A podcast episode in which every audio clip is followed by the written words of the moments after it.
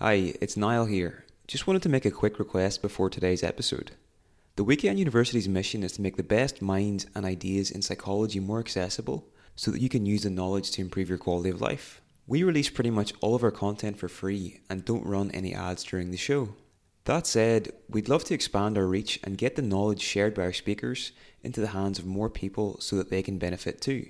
So, if you're in the mood for doing a random act of kindness today, and helping others to improve their lives in the process, it would make a huge difference if you could take just 30 seconds and leave a short review on your favourite podcast provider, whether that's iTunes, Stitcher, or Spotify. In addition, we'll pick one review each month, and that person will get a free ticket to our monthly online conference, which usually costs around £50. Thank you for your time, and I hope you enjoy the show.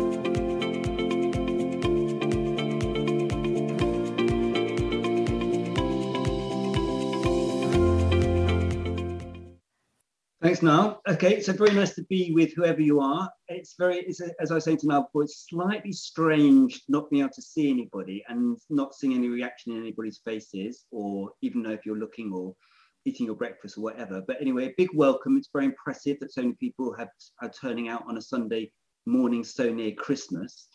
So I'm revi- revisiting this talk, themes that I've been thinking about for a long time, and many of which came out in a book called The Good Life, which was a few years old now. And but I think actually the themes are more relevant than ever. I start with this quote, which is a um, theoretic, I think it, anyway, wherever I got it from, said it was the Buddha who, who said it. In separateness lies the world's great misery, and in compassion lies the world's true strength. And it's one of the one of the key um, themes of, of my talk is going to be the importance of connection and connection and interconnection, which it gives rise to more likelihood of altruism as opposed to individualism. And we'll, we'll think about that. But here's a few seconds of a little of, of some babies.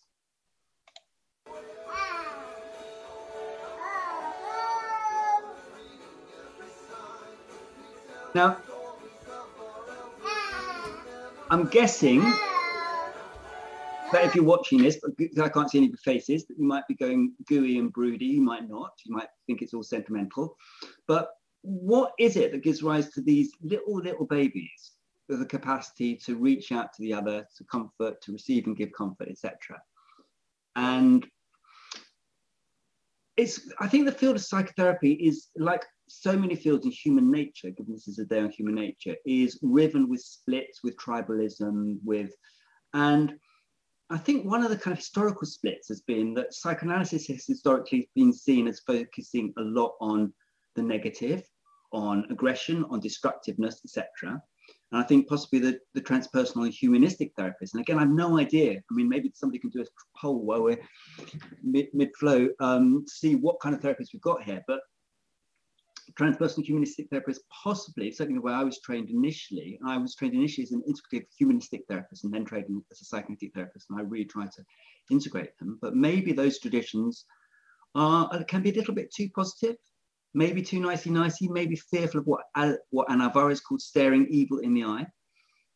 And I think that we live in a world in which possibly we've been hoodwinked by primarily neoliberal possibly capitalist, and, a, and certainly a false Darwinist, not a real Darwinist view of human nature, which suggests that we're primarily selfish. And so, of course, Richard Dawkins in The Selfish Gene wrote If you wish, do, to build a society in which individuals cooperate generously and unselfishly towards a common good, you can expect little help from human nature, from biological nature. Let us try to teach generosity and altruism because we are born selfish. I actually think he's completely wrong, not completely wrong, but in many ways wrong. And I'll try to say why. Although we can teach compassion and altruism, and there's lots of very interesting evidence research out there. This slightly more pithy quote, scratch an altruist and watch a hypocrite bleed. Again, it's easy to like quotes like that. They're kind of slightly funny, but actually, again, I think they own they they I think that they're only a part of the truth. So what is it that gives rise to things like like this. You probably remember this from a few years ago.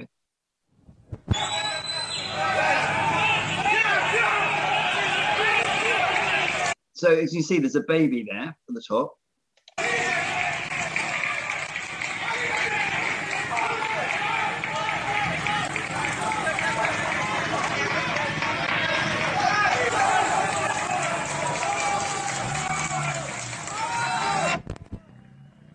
There he goes.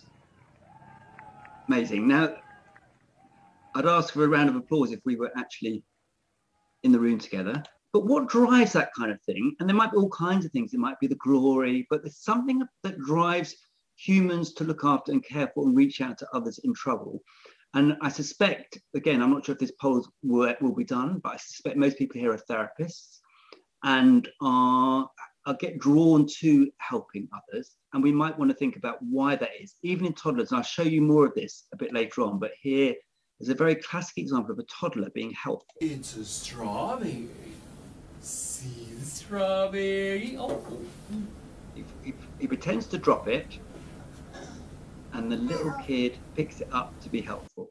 So, what drives those things, and how come we're capable of that and capable of extreme, amazing, selfless out- altruism, but also we're capable of psychopathy, we're capable of, you know, so um, callous, unemotional, psychopathic um, activity.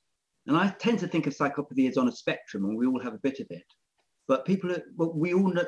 I work a lot with forensic cases these days with perpetrators, and I've worked in the past with many traumatized people, and I do know, do see the goodness often gets kind of never quite developed or gets driven, pushed out of them, and often this changes through therapy. I don't see many psychopaths in therapy because they don't come unless they're trying to kind of trick the prisons or something, because you have to be motivated to change. Um, but this group are very hard to change and they can do the most horrendous things. And people, have, if you've read think, people like Bob Hare or Jon Ronson's book, or or read about people like Ted Bundy. There's a great film about Ted Bundy, one of the most notorious psychopaths. They're capable of doing extraordinary. What you could only call it evil, really.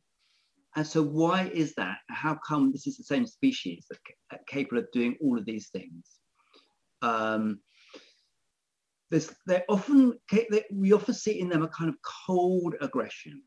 So they'll often use aggression in cold, calculated, targeted ways. Sometimes they can read minds incredibly well, but this is not empathy. This is much more, I'm going to work out what they're thinking, feeling, so I can manipulate them. So some of the kids who are aggressive in this way are sometimes called happy victimizers. And like people who have reactive aggression, which I'll mention in passing in a moment, um, you know, when somebody sort of hits you or says something, we react this kind of cold aggression is much more scary. It's the sort of thing that can make your, um, if I had hair, make the hair on the back of your neck um, stand up. It can make you feel a bit cold to be in the presence of some of these, these people. And of course, there's degrees of psychopathy. We might want to think about, Bob Hare, in fact, I think said. If I, I'm slight digression. If I digress too much, I, I hope Niall will, will butt in and tell me to stop, otherwise I won't get through. But um, Bob Hare said that actually um, the majority of psychopaths, that there's more psychopaths in certain professions, and you won't be surprised that heads of large corporations, um, in, the, in special armed forces, some politicians you might think of, and actually surgeons as well. And probably we all would like a surgeon who isn't too kind of, who who can work under huge pressure and isn't going to be too empathic and worry about blood and stuff like that. But cold aggression is worrying and it's not, it is part of human nature as, as opposed to kind of reactive aggression. So if, if, if I often work with kids and, and they lash out, and often ones that lash out, actually, they're more hopeful because they've got an idea that things shouldn't be like this. I tend to think of, of these forms of aggression, I'm not going to spend much time on this thing, as, as central aspects of human nature. So you might think about um, so the cat snarling when somebody when threatened as opposed to the cat when it's hunting for a bird and we all have both of these capacities but they can be out of balance in some people so what i'm interested in is thinking about different kinds of altruism and i'll be thinking more after the break about why um, what might turn on or turn off altruistic capacities I'm, I'm going to be thinking particularly in this bit about what Daniel Batson, who I think is a really, really good researcher in this field, has, taught, has called empathically induced altruism. That wish to help people, help other people who are in need out of genuine concern and for, the, for their well-being. So in, in empathically induced altruism, obviously you experience empathy and you help others regardless of gains for ourselves. So that guy who's climbing in France, climbing, saving that baby, he might have been doing it because he couldn't help himself. And we might think something similar of firefighters and um, people rescuing people who are drowning. But sometimes there might be ulterior motives. But Batson's done brilliant work showing, showing, and I can only I can only refer you to the book, how there is this thing called empathically induced, empathically induced altruism. Um, and there are different kinds of altruism, which I'm going to mention briefly now in passing. So there's reciprocal altruism, which is what most evolutionary thought had suggested exists primarily. So most uh, historically, a lot of evolutionary thinking hasn't really believed very much in um, what Batson calls um, empathically induced altruism. So this is more, I'll scratch your back if you'll scratch if you'll scratch mine. It's the sort of thing. So I was thinking um, a couple of years ago, my friend of mine moved into a house, and a friend of mine was in a house, and then new neighbours moved in two doors up, and they thought they'd take a very a, a bottle of wine round to wish them hello. It's Sort of thing you do with your neighbours. You swap keys and you help each other out. But actually, it's a reciprocal process. It's not because you love them or anything like that. And interestingly, on that occasion, um, my friend came back and said, "They're only staying a few months. I wish I hadn't got such a nice bottle of wine." So that wasn't genuine, open-hearted altruism. That was more reciprocal altruism, if you like. Um, there's other kinds of altruism, which I think many of us in this room might be, um, might can sometimes have too much of, which is what you see often see in ambivalent, anxious, ambivalent attachment when you really have to. Um, so one of my theories, which again I won't go into today, is that many therapists got their main training in their families of origin when they were very young and had to look after parents who were a bit fragile. And so you might see a kind of compulsive caregiving if you like. And, and so I'm looking after you not because I really care from the bottom of my heart, because actually my life would be much better if you were okay. So it's a different kind of thing. So I'm just going through a few different kinds of altruism. A, a related kind is when you can't bear somebody's distress. So you're upset about something, so I'll let you have whatever you want in order to shut you up. That's because I can't bear your distress. That's not because I really care. So it's a different kind of altruism, right? Um, then there's the kind of doing the right thing for kind of moral reasons. And again, I'm not primarily focusing on this today, but it exists. And this is a great actually bit of research by um, I can't remember her name. Was it Mary ba- Gregory Bateson's daughter, who's in the was at least in the University of Newcastle, and she did this great research on. So I'm sure everybody in this. I'm talking about you. You're trying to convince myself that we're in a room together, which is what I would love. So I'm sure everybody here once I don't know, lived in communal houses or was at university or college or whatever. And there was never enough money in the kitty. And so what she did is she put um, whatever the kitty thing was, where you put the money on a shelf, and above the shelf for one week or two weeks, she put a picture of beautiful flowers. And for the next week, she put pictures of two eyes. And the type, the period when there was just the picture of two eyes, in other words, conscience, guilt, superego, psychoanalysts would say, much more money. I think probably three or four times more money went into the went into the kitty. So we we all have this this expectation that we're being looked at and doing the right thing because we're being looked at. Again, it doesn't necessarily come from empathy; it comes from following rules and um, a fear of being disapproved of and a fear of punishment, which is a big driver, but it's not the altruism that I think is the most important form of altruism it did, just to go over some of the research, they did some great studies um, where, for example, they got they they got people to do a test in which it was possible to cheat, and some of the people being tested were told to read the Ten Commandments just before, and others were told to read just a passage from a random book. And those who read the Ten Commandments were much, much less likely to cheat. So this is the kind of technique that people are using in things like priming, which governments use, for example, which is kind of get nudging us unconsciously to do certain things. Again, you might think whether that's altruism or not, whether that's real, and it's all part of the human moral fabric, but it's not quite what I'm talking about today. of course, we do also get rewards from helping people. The neuroscience is clear. When we do something that we feel good about, like helping a stranger, all kinds of reward circuits. This is this is old research. There's much more new research. All kinds of reward circuits fire up in our brains. Um, we reward certain areas of the brain involved in reward circuitry, light up when we see um, video game players rewarded for high scores by sit and see their money going to charity, which is the same parts of the brain that fires up when we see others winning at the game. So when the money goes to charity, we, we get a reward. We feel good when good things are happening in the world. So again, but you might think, well, that's an ulterior motive. That's a that's not. Um, so there is lots of this research which suggests um, that we that are reward circuits that fire.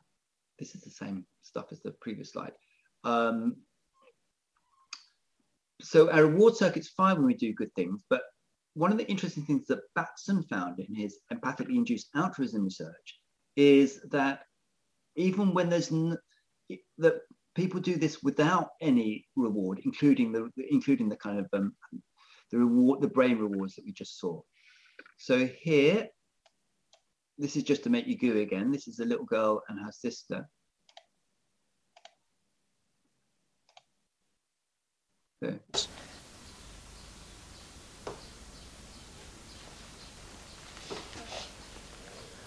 What's that nasty bite? You know, it's a nasty cut. Oh. Nasty cut. Yes. Oh. Holly can imagine herself in her sister's position. Bleeding. Yeah. Oh. She understands that Geraldine is upset, even though she can't feel her pain. Tough. And she knows that she can make her feel better.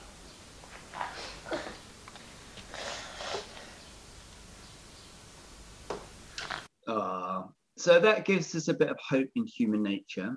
This is very different to the psychopaths, the Ted Bundys of this world. Or, and after the break, what I'm going to come to is thinking more about how the kind of parenting we receive and the kind of culture and society and context in which we live really shifts our capacities for altruism or not.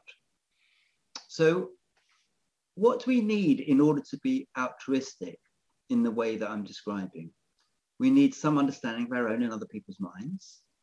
So we need some capacity for autobiographical memory, for empathy. We need to be able to defer gratification. So I'm putting aside my needs for a moment to help you, which means some form of self-regulation. These are all frontal lobe capacities. Well, not only, but you know, the, the, the prefrontal cortex uh, areas within the within the prefrontal cortex are central to all these things. Um, those are the brain regions that are particularly helped by good parenting and good psychotherapy, of course, and things like mindfulness, linked with things like executive functions, and they tend to develop together in good experiences, in good relationships. And these are things that get turned off by stress and trauma. So a lot of this stuff has deep evolutionary roots. So I mean, and there's a book that's critiquing a little bit of this that's just come out, but but I, I think very few would argue that a lot of our evolutionary a lot of our evolution took place in small hunter-gatherer groups where we lived um, small bands where it was really important that we trusted each other, that we relied on each other, that we worked together, that we weren't too selfish. Um, it's a guy called Christopher Boh- Bohem, I think B O H E M E, who's written a lot about this stuff and pulled together hundreds, if not more, of anthropological studies, finding that just about all of the cultures studied, they were very um, close knit and loyalty and being good to other people in the group were really, really, really central for survival. And of course, if you're living in a small hunter gatherer group and you get expelled from the group, ostracism, then you know that could well give rise to death. So you can see how um, why it was why it's always historically been really important in the, in our evolutionary past, what Bowlby would call our environment of evolutionary adaptiveness, our EEA, why it would be so important to um, be trustworthy, to be reasonably generous, to be thinking of other people, not putting yourself too first. It wasn't a that wasn't a world in which rampant individualism could survive. And they, this could happen through all kinds of techniques, so kind of moral censoring, through um, shame, shame, shaming, which we actually get, has a very bad press in psychotherapy. it's a really central way. So kind of like light teasing when people went out of line that some of us know from our childhood or even from our adult life can be quite enjoyable as well, but was really not a kind of shame for who you are at, at the depth of your being, but a bit of light shaming or even sometimes a bit heavier shaming, making people feel bad about what they do. is a central, central trait. But it's all about um, facilitating close bonds which aid, aided survival and thriving of such small, small communities.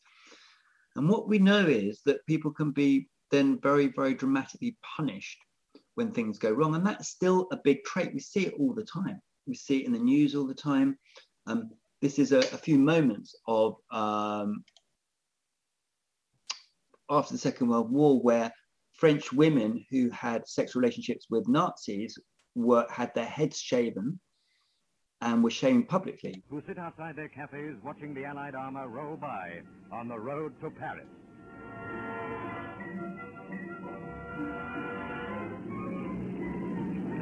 Maybe this isn't the bit.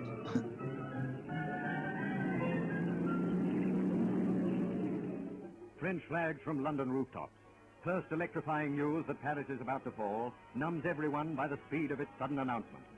Though a big question mark hangs over Paris, the victory bells of St. Paul's Cathedral chime out. The eagerly awaited news of Paris's liberation is in everyone's mind. Cautiously awaiting developments, undemonstrative Londoners reserve their energy for final victory. Oh, well, um, I, the bit with the shaved heads isn't there, but we know that it happens. We know it happens in all cultures, and we know how much shaming goes on. And the, we know that people don't speak like that on the BBC anymore. Um, so here's another clip from a TV program, and I can't remember it, and I should reference it, especially if this is on video and uh, being recorded. Elegant. Chocolate and stilt like.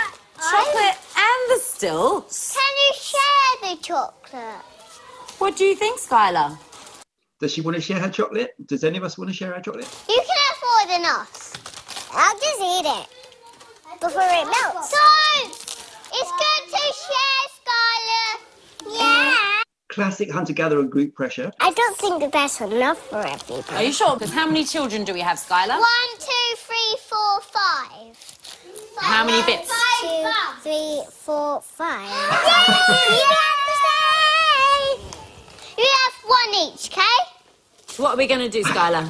Do I have to? We've got five children. But. But what? It is mine. share, otherwise, we won't give things to you. We won't share things to you. If she doesn't share her I love this moment of moral dilemma. things. Uh, uh, I, I'm going to let you guys have it. I'm going to let you have a think about it, Skylar. You've got to stay there, though, and decide what you're going to do. you can have this one, and I'll take one. Actually, she's feeling better giving, isn't she? No, no! Get that back! Oh, it's a big nasty boy's run off with her, uh, her one piece of chocolate.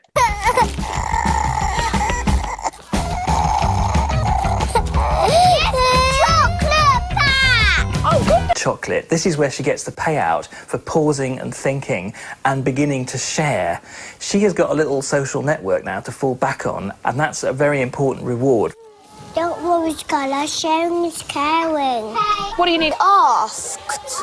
You didn't. I did. Properly. Did I'm not gonna share chocolate with you ever again. So he's being shamed. Sorry. Oh, right, come on then. Let's play. You can have that piece. He's in the in group here now. Good girl for chair. Here you go. Oh.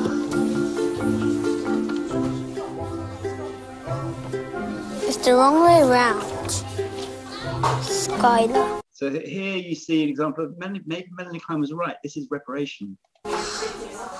I am sorry. I'm crying. And then I done a rabbit. That's a bunny rabbit. Why? Why is you a bunny? Because it's your favorite animal. Ah, almost touching. But anyway, I think that almost demonstrates more than any anthropological anthropology book that you could read about these things. So we we we we were we were reared as this kind of um, group species, what Sarah Hrdy calls actually um, co- a cooperative breeding species, which is maybe not very flattering. But what that means is that unlike any other primate, we rear our kids in groups. So unlike chimpanzees whose babies are stuck to their mothers only, we pass babies around in groups if they're safe groups and from about a year, nine months to a year, we really have to work out as infants and kids and toddlers who's safe, who isn't safe, what's she thinking, what's he thinking. And Dunbar's number, this idea that actually we, we evolved to live in, in groups where in which we didn't have any more than 150 people. I'm not sure how many people you've got on your Instagram feeds, but um, reared and raised and evolved in, in small groups where we, but bigger, but bigger groups than big enough that we had to develop big brains. And this is a lot of the theories around brain development suggest that actually it was becoming bipeds, also um, our brains developed hugely in order to make sense of other people's thoughts and feelings. So you had to develop theory of mind, empathy, fitting into the group, all those, as well as being deceptive, of course. Things like teasing, which you know we can do teasing at three or four months old. I can give you an example later on. Ostracism, you know, being ostracized is one of the most painful things, as we, as we saw in that clip. In fact, it, it fires similar brain circuitry to when you feel physical pain. So it's really important that we learn to fit in. And there's lots of evolutionary science. I won't go into it in too much detail, but um, lots of evolutionary science, loads of evolutionary games that they call them. So, for example, if I was to ask any of you guys, okay, I can give you 30 quid or nothing. What would you prefer? Nearly everybody would say 30 quid. But then you have these evolutionary games where I, where I, I say, okay, Niall, I'm giving you 100 quid and you can give me whatever you would like to, and then we'll decide whether I'll decide whether to accept it or not. And they've done these kinds of games in every, all kinds of societies, in all kinds of cultures, large amounts of money, a whole year's income, small amounts of money, um, bits of grain, whatever. And just about every culture, people turn down the offer if it's too low. So we have a fundamental sense of what's fair. So if Niall was to offer me 20 quid, I'd say, bog off, Niall. So I should be better off with 20 quid than nothing, but actually I value fairness more than 20 quid. If you give me 40 quid, probably 45 quid, definitely 50 quid, yeah, I'm delighted. So that it seems to be the case in just about every society that's been studied. So, and there, there is some capacity for cooperation in in non-human primates. So here, men on the spoils.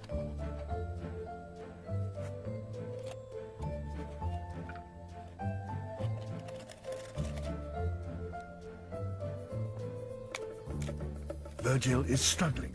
He doesn't have his friend's skill.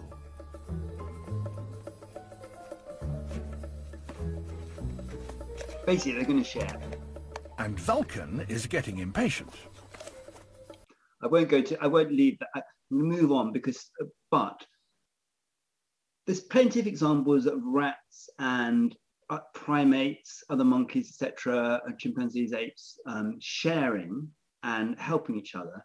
But it's a different, it's different level of altruism. And we do have this moral sense, which might well come from our early evolutionary history and it starts really early. So this is work from the research. I mean, Paul Bloom popularized this, but this was work by people like Kiley Hamlin, where they showed these very early moral capacities or moral insights or moral drives, I think, in, in infants. Guy trying to get up a hill.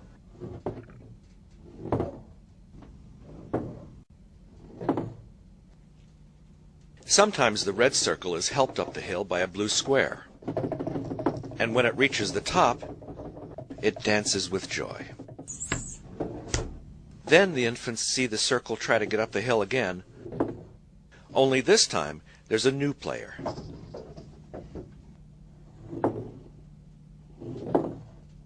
When the circle works its way up, the triangle bumps it back down.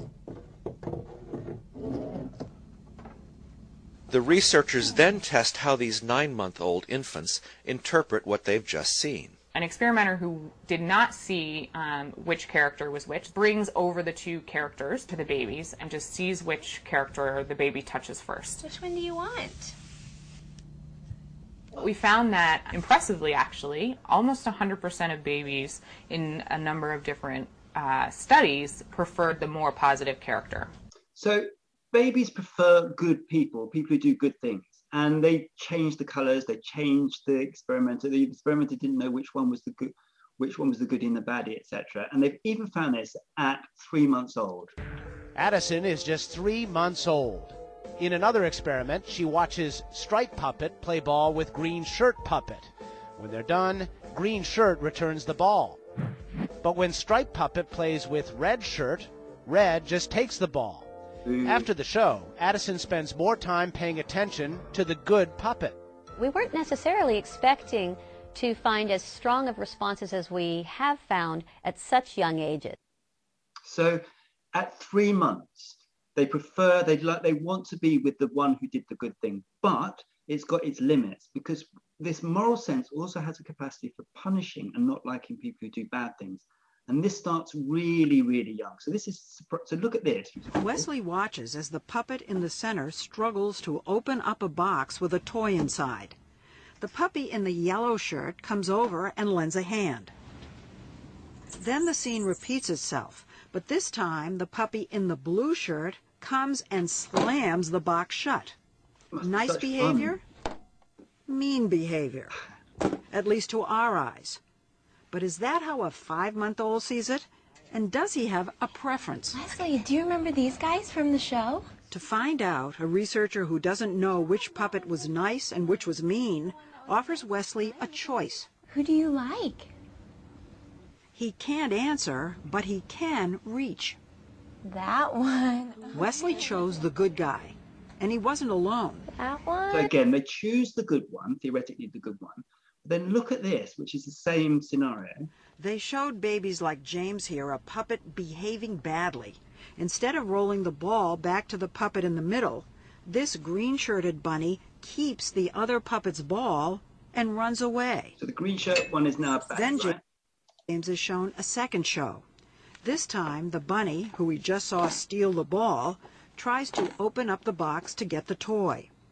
Will James still prefer the puppet who helps out, or will he now prefer the one who slams the box shut? Who do you like? He chose the one who slammed it shut, as did 81% of babies tested. So I just think that's mind blowing. So what you're seeing here is that, if you understood it, is that actually in the same scenario, first time round, we prefer the one who's nice and open the box. In the second scenario, the person who's trying to open the box had done a bad thing, and even the babies want to punish that person and don't want don't and prefer the person who slammed it shut. So we've got this kind of innate. I think it's very hard to argue that that isn't a kind of innate moral sense, although I do think it can get knocked out of you, or there are big links with what happens in terms of our early parenting and attachment style and the context and how safe we feel. And again, those are things I'll come to after the after the break. Before that, I just want to think about what does this mean? Because one of the things it means is that we live in a world of in groups and out groups. We live in a world of social media echo, ch- echo chambers. We know vaxxers hate the anti-vaxxers, vice versa. You know, um, if you think about what happened with Donald Trump and social media, etc., that we're living in an increasingly scary world where it's quite hard to be open, curious, and have debates. And of course, we have to feel safe to be open and curious and have a debate. Um, let's have a look at, at this little clip. We selected a group of people who had two important traits. They were all women and they were all white.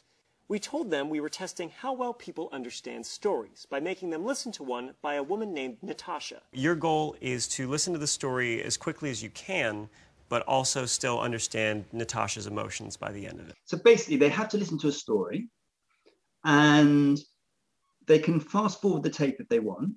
It's the same story in the same voice, but some people listening have a picture of Natasha as a black woman, and some people have a picture of Natasha as a white woman. And let's move it on a bit.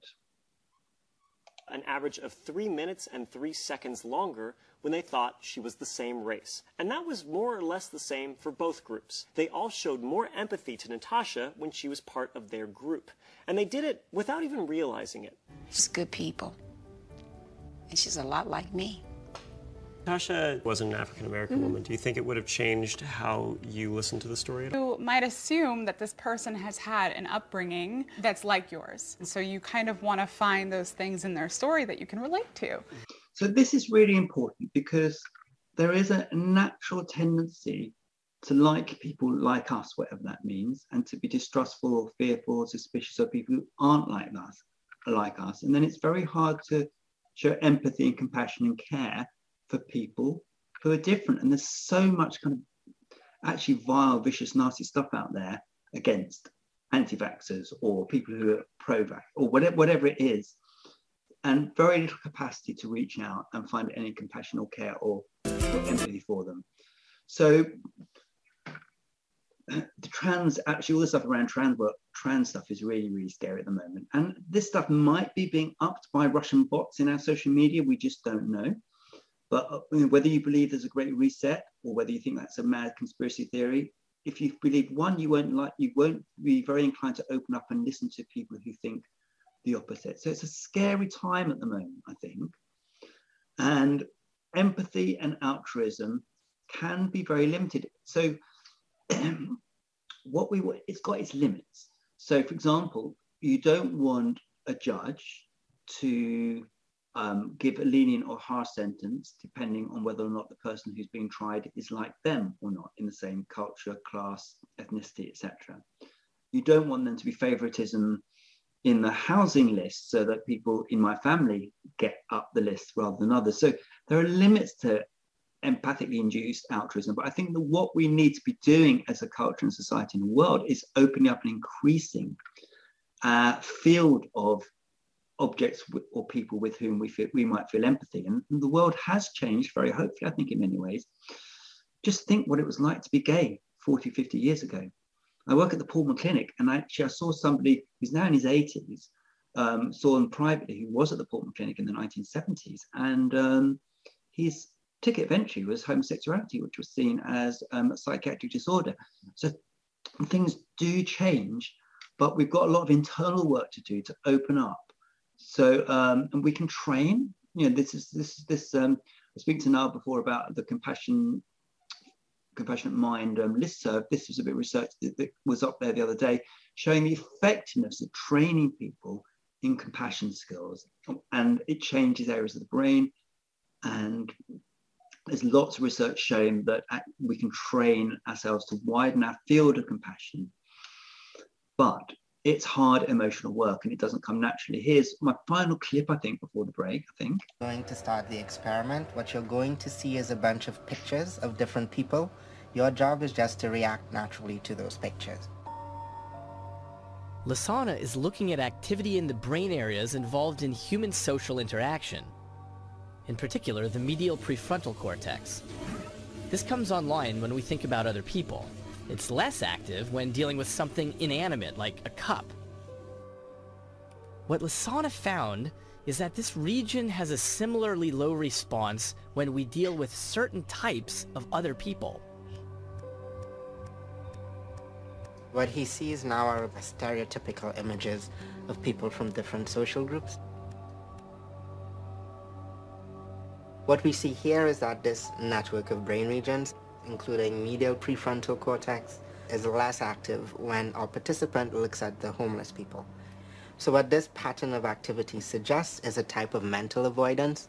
They are not thinking about the mind of the homeless person in the same way they thought about the mind of the college students that they saw or the business people. So you might see something similar in unconscious racism or uh, disdain for politicians of a particular hue or people from a different social class or people who, support a different football team or whatever it is. Um, these the, the more empathic altruistic parts of the brain will turn off when we when we demarcate people as in as in an out group as opposed to an in group and the emotional work is in trying to open up our levels of compassion and that includes us as therapists when we're working with complex cases and I won't have time to go into this now because it's very important we have a five minute coffee break. But what I've seen time and time again, and I'll see if we have time either in questions or in the second half, it is how often when clients, patients, kids, adults I've found come in doing pretty nasty things and with quite vicious enactments in their play or whatever, after a period of therapy in which they feel more cared for, thought about, and feel more at ease, relaxed in their nervous systems, that begins to shift and change in quite dramatic ways. So this has been an introduction to my take on altruism. I'll be thinking a bit in the break, after the break, about its links with, for example, attachment theory. But for now, we have five minutes for a coffee break. And I've got one question for you, which is Does coffee enhance altruism? And the answer is yes, for me, because it makes me happier and it makes me act nicer and also enhances brain cells, I think. So I suppose one of the main theses I have, I'm just gonna, I'm showing an imaginary video panel, so I'm imagining you there. You're like a, um, I have no idea what gender you all are or anything, but um, anyway, so what we all know from any of us who working with people in any way or just from human life is that when there's danger, we contract, we turn in, we atomize. There's this thing called the cell danger response, which I think is a really interesting theory about the mitochondria, these organelles that, that are in all of our cells have their own DNA, etc. But what we know is that they're, they're, they're always in biology have been taught to be the kind of powerhouse of the cell, the source of energy. But when there's a danger, which could be a toxin or a virus, dare I say, or a um, bacterial or trauma, they tend, they will then stop producing energy and stop, and they'll signal danger, and communication between cells stops. And we see this in, with bacteria. In, in the face of danger, they shut down, and we see less cooperation, less synchrony, less harmony, more polarization, more individualism, more atomization. In other words, feeling safe gives rise to likelihood of openness towards another and so of altruism. Actually, Porges describes this in terms of the social engagement system as well, central to that, what he calls the ventral vagus system, which I know is a little bit controversial these days. So here is um, a clip of a little kid, very simple little clip. There's something inside. Can you see what's inside the box? You can take the lid off. Is there something in there? Happy little kid boy, I think, playing, exploring, Green cone. Put it back inside of the box. And put the lid back on the box. Look at this. See the experimenter in the top right hand corner there. There. Then somebody they call an emoter enters. Hi, Teresa. I'm going to sit here and read a magazine. Okay. That's Kelly. Most of these clips are easily accessible on YouTube, by the way. He's, he's looking like you should do at strangers, safe or Look at this. That's aggravating. That's so annoying. Oh, I thought it was really interesting. Well, that's just your opinion. It's aggravating. Watch your own feelings, guys.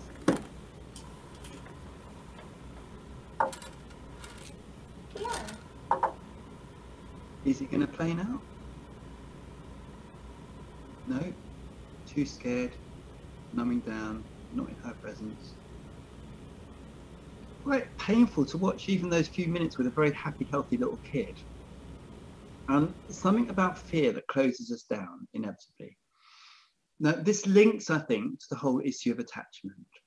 That what has been found is that secure attachment, which we know depends on receiving attuned, empathic, c- containing attention, is likely to give rise to more altruistic and pro-social behaviors. So with security comes an ease, comes trust, openness, and desire for connection. So securely attached adults are likely, likely to offer and help um, and be more involved in an empathic, compassionate caregiving. This is the guy who's written most about this, Mikulincer. Um, so going back to thinking about Porges' work, um, when we're feeling, again, I won't go into the controversy about Porges, Porges or not. I think basically a lot of this theory makes a lot of clinical sense and we can argue about the evolutionary truth of some of it or not. Um, But what we know is that in any moment, we are in an environment, we have a nervous system, and nervous system through what he calls neuroception is picking up whether it feels safe. And if it does, we can relax. If there's danger, we go into sympathetic nervous system responses. If there's really serious danger, we're going to shut down life threatening responses. He describes it as the dorsal vagal system. But openness, really, and altruism is very hard to do empathically induced altruism if we're not in this green zone. So, in ambivalent attachment, which is you, those of you who haven't studied that much attachment theory, is of course it's the kind of more anxious, uncertain attachment style that you often see when you have a an unpredictable parent. So ambivalent attachment is associated with more what we call hyperactivating styles, high levels of vigilance, and vigilance, and it's linked with more egoistical, ego, egotistical reasons for volunteering. So I might help people if I think other people are looking at me because I'm insecure and I want approval. I'm not really helping because I care. Incidentally, my personal theory is that many more therapists, many more of us therapists than we're prepared to admit, grew up with ambivalent attachment styles as opposed to the secure ones we'd like to think we had. But what you see in highly avoidant attachment styles is you, in which you see a denial of attachment needs and a kind of compulsive self-reliance. In ad in adults, and actually I think in kids as well, you see um, this style is associated with engaging in fewer voluntary activities, devoting less time to helping others, being less motivated by being altruistic. So something about early attachment experiences which might push us in certain directions in relation to being altruistic or not. And I think this makes a lot of sense. When we feel safe, when we feel secure, when somebody's empathizing with us, um, it's containing our anxieties, helping us make sense of things, is helping us regulate ourselves, and we have good relationships, and the world generally feels good, then we're more open. We're more open to connection and to trust, and we want we expect to be reached out to, but we also can reach out to others as well. Um, and that actually in itself changes the nervous system. So this very simple bit of research found that um, parents, both fathers and mothers, who had what they call more mind-minded capacities, in other words, who could be in touch with their children's thoughts and feelings at four months, that predicted better heart rate variability at a year. And heart rate variability is linked with vagal tone. It's linked with what Porges and everybody talks about, um, and actually, um, mind-mindedness is also the best predictor we've got of emotional regulation, executive functioning skills, and actually of security of attachment. So these things all come together, I think, quite beautifully in a way, although um, here's another model that people often use. In fact, I, this was done for the, that book, The Good Life, and it's stolen from people like Porges and Pat Ogden. And actually, I'm never too sure about these heuristics. They're quite helpful, but they also, we have to be careful. They don't denote reality, they denote one way of trying to understand things. But what's true is that most of us would like to be in this window of tolerance more, where uh, we have better heart rate variability, better engagement, social engagement system, where we are a deeper breathing, more relaxed, more empathy, more. And then when danger comes around the corner, we can't afford to be empathic. You know, if you're about to be attacked by a, by a lion, then you're not interested in how they're feeling that day or what you know what what they're thinking or if they've had a bad morning you just got to survive and so when you're in survival mode it's much harder to be open and reach out to another other people and connect you have to contract and survive in with whatever danger responses we need to get through the next few moments and of course that's even more the case if there's a kind of dorsal shutdown type of state so a securely attached child is likely to show empathy in, say, a nursery when another child cries or is in trouble. And you do not see the same thing in insecurely attached kids. And kids who are very neglected or kids who are abused, etc., you just do not see the same levels of empathy or care for the other. So security, as I keep saying, breeds openness. And these qualities that people like Joan Halifax have talked about um, she's a kind of she has the Upaya Zen Center in, and she has written a lot, as other people have, of I think I think it's Brené Brown actually has popularized this idea of strong back, soft front, and wild heart. which I think is a lovely way to try to live, live our lives. If only we could, if only I could more. Um, so again, the roots of prosocial behavior, as Nancy Eisenberg suggested, is in these very early experiences that people who can regulate their emotions are less likely to be distressed. If I'm more less distressed by your emotion and I can bear it, I'm more able to reach out towards it. So if I see somebody crying, I might find it overwhelming. I might try to shut, shut them up across the road or hit them. Or if I can bear it and process it in myself, I might be able to reach out to it. So this, Eisenberg suggests, is the link between attachment, empathy, and self-regulation. And it also explains the link between antisocial personality type of problems, poor emotional regulation, executive function problems, etc. Why so many kids who comes from back comes come come from backgrounds of trauma, for example, and violence, struggle to show empathy and they struggle to self-regulate. But all these things come together in a really interesting way, I think, in the research. So this is very simple. People probably know the mirror self-recognition test. Um, here's a, an example of, um, of it. Looking for is clear evidence, clear signs of Basically, this bit of rouge on his face. If he looks in the mirror and touches his own face, it shows that he knows that the, the, the face in the mirror is his. seeing the face in the mirror and immediately moving the hand to touch the mark.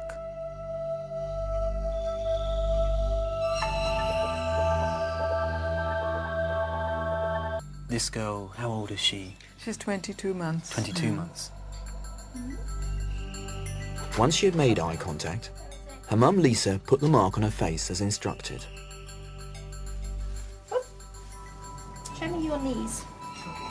But she knows straight away.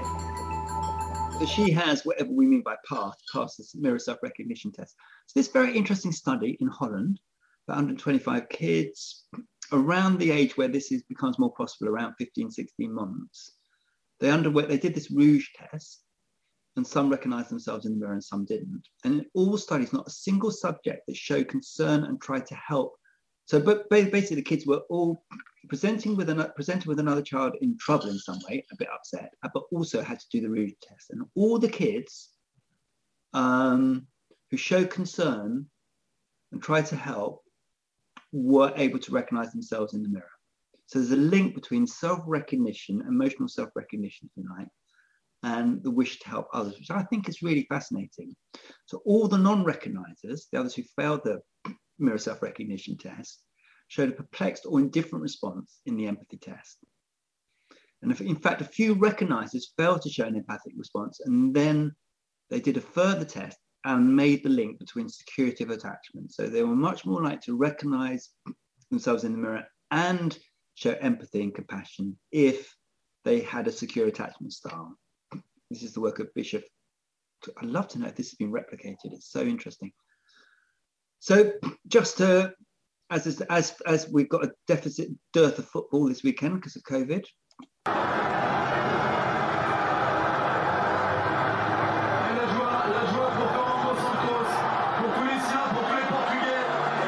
I suspect some people might not show that empathy, that much empathy for a French supporter whose team have just lost the game. Mesdames, Messieurs, restez avec nous. Après la remise du trophée, on aura le live show ce soir. On verra la Tour Eiffel se rappeler des couleurs pour lesquelles vous avez voté. Ne bougez pas dans What's interesting, he doesn't support the same team. quelques instants. Live show.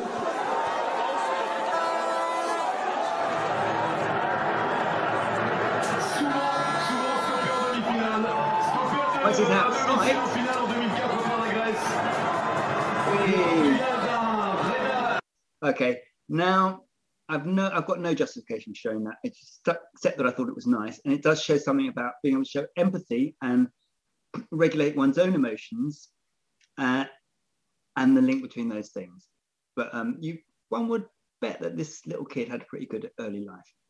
So we mentioned earlier before the break the whole some of this research around the prefrontal cortex. And although I'm wary of brain research, which suggests this part of the brain does this and that part of the brain does that, and I do think that Lisa Feldman Barrett's work is really important in this respect. We have to think about circuitries and complexities and different parts of the brain function in different ways in different cultures.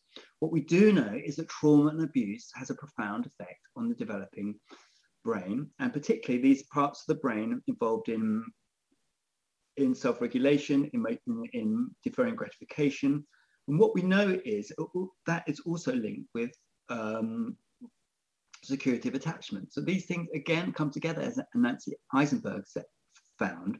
And the kids who are able to defer gratification, for example, in this marshmallow test that I might show you second of, are were predicted in their adult life in their 40s were doing much better in a whole range of different ways better relationships better careers etc etc so these capacities are really really important so deferred gratification and altruism are linked and i think we might say because they both entail thinking about one's minds and feelings either your own or other people's and they use the same brain regions that get knocked out of kilter don't come online or go offline more quickly when there's been stress and trauma now, having after that great big diatribe, let's just watch this for a few seconds. It's so delightful.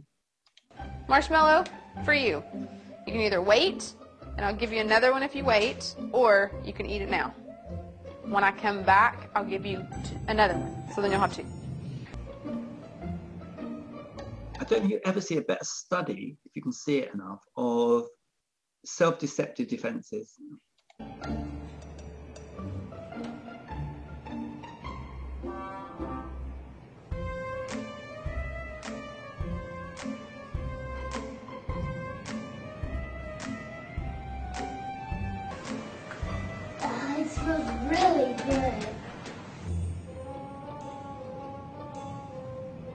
His hand doesn't is like out of his control.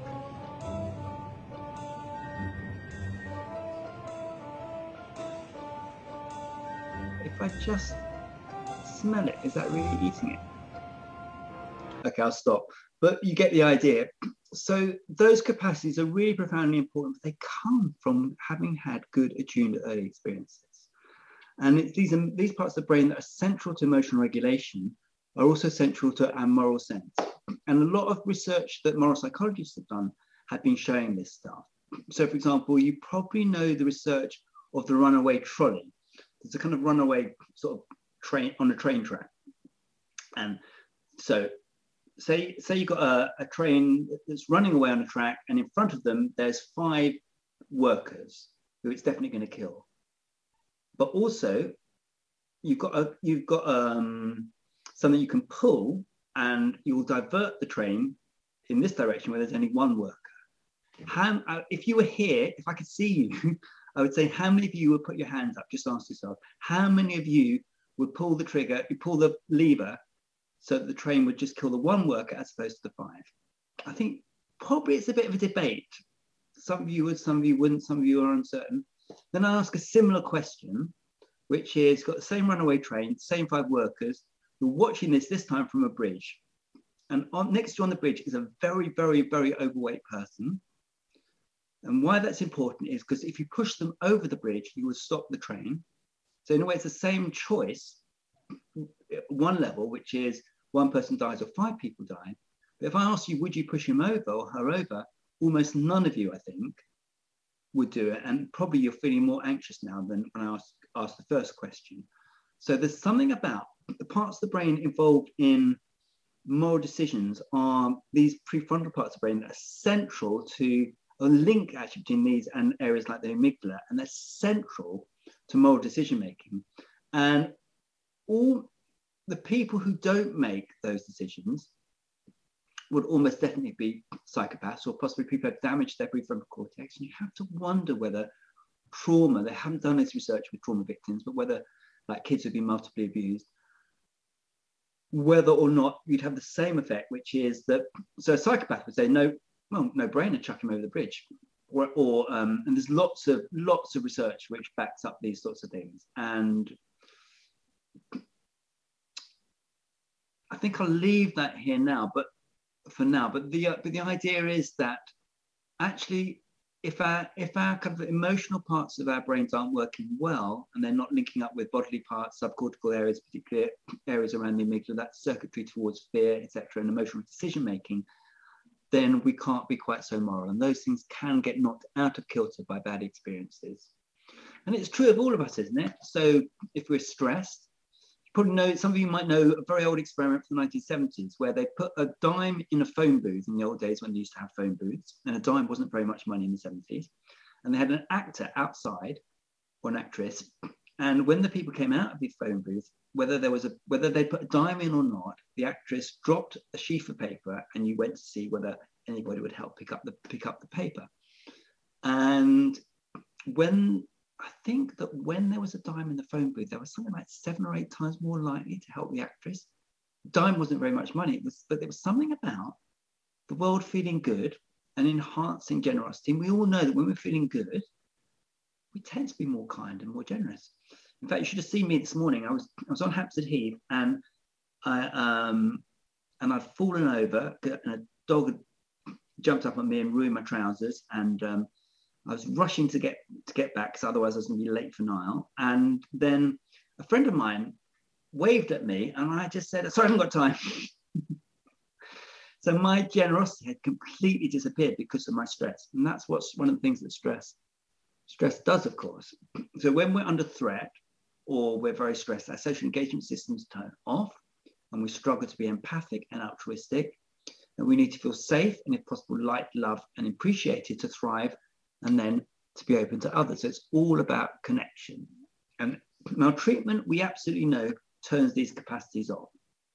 Right back to 1985, this work by Mary Main, abused kids showed almost no empathy for other children's distress in the nursery, and in fact could be quite nasty, give them another kicking, you know. Where, whereas we know that securely attached kids tend to play well and easily and more reciprocally with other kids in preschool but there are more fights and conflicts with insecurely attached kids. And that's just, research bears this out time and time again. So, and you know, having worked for decades, more than I'd like care to admit to, with very traumatized kids and then adults, and now those who have become perpetrators, we should be not surprised. We should not be surprised um, how often these kids struggle. They struggle with relationships. They struggle with friendships. They struggle with fitting in. And again, the parts, the research is clear, the parts of the brain, people like Eamon McCrory or um, Martin Teicher, whoever, the parts of the brain central to emotional regulation, to empathy, etc., particularly these prefrontal areas, are much less online after trauma and abuse. And again, it's no surprise then, is it? Prisons, psychiatric hospitals have a disproportionate number of people who have been in the care system, who suffer trauma. Um, trauma, abuse, and neglect make us less trusting which is different to those who have more secure upbringings. So this is a, a kind of classic compassionate mind um, three circle model. And what we know is that we need a balance between these systems. And again, these very overly simplistic heuristics can be useful as long as we don't take them for the truth. The world doesn't isn't actually divided into these three zones. But we we might all think intuitively we have a kind of drive system driving towards us driving us towards things, a soothing and connection system, and a threat and protection system when there's danger. And too many people are living in these, these, these two systems, particularly the red zone.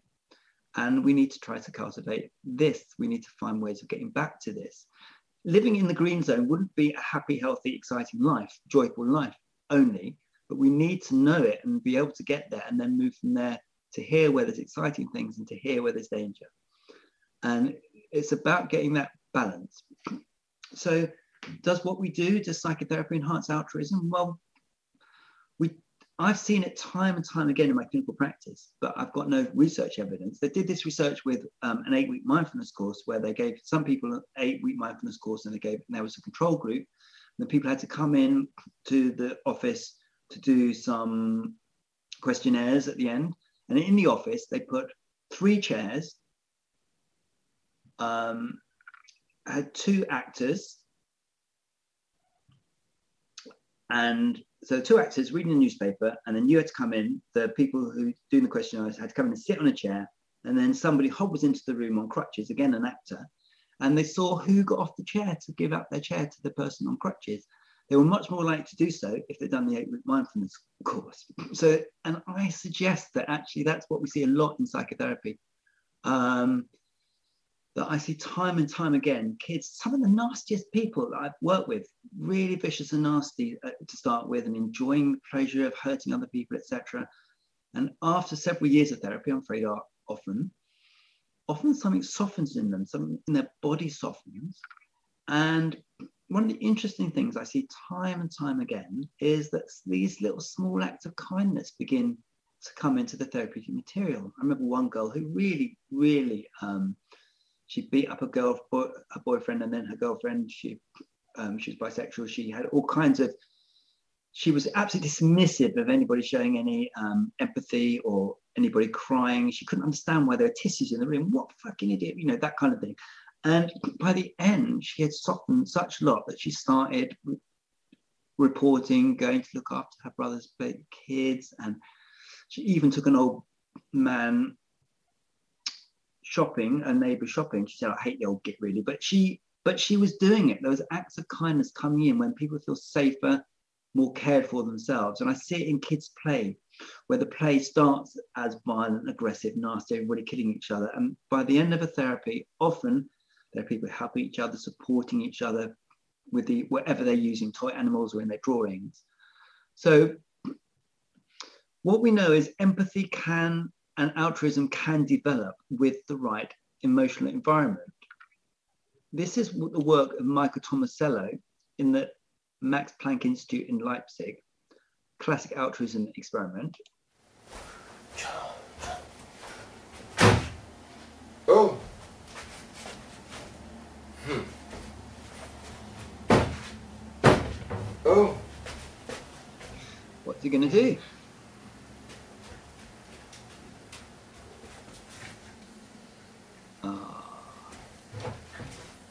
To warm the cockles of your heart, hasn't it?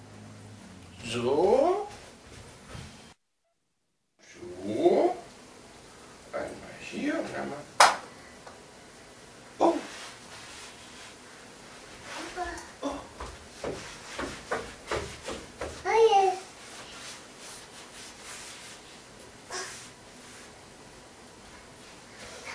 Ah, ja. So what got me interested in this, and in fact the whole area, this whole area was I saw this research and I thought, blimey, almost none of the kids I work with do that. They don't show kindness to other people. And I even wrote to Michael Tomasello and said to, to Professor Tomasello, can you, has there been any research done on the impact of attachment? I didn't know about the Bishop collar work then. I don't think it'd been done um, because the kids I work with don't do this. They don't show empathy and compassion and care. And he actually did very generously write back saying he didn't know. And I'm what I'm suggesting, I suppose, in, in this talk is that these kids have had good enough early experiences to be able to reach out and help other people. I'll show one more.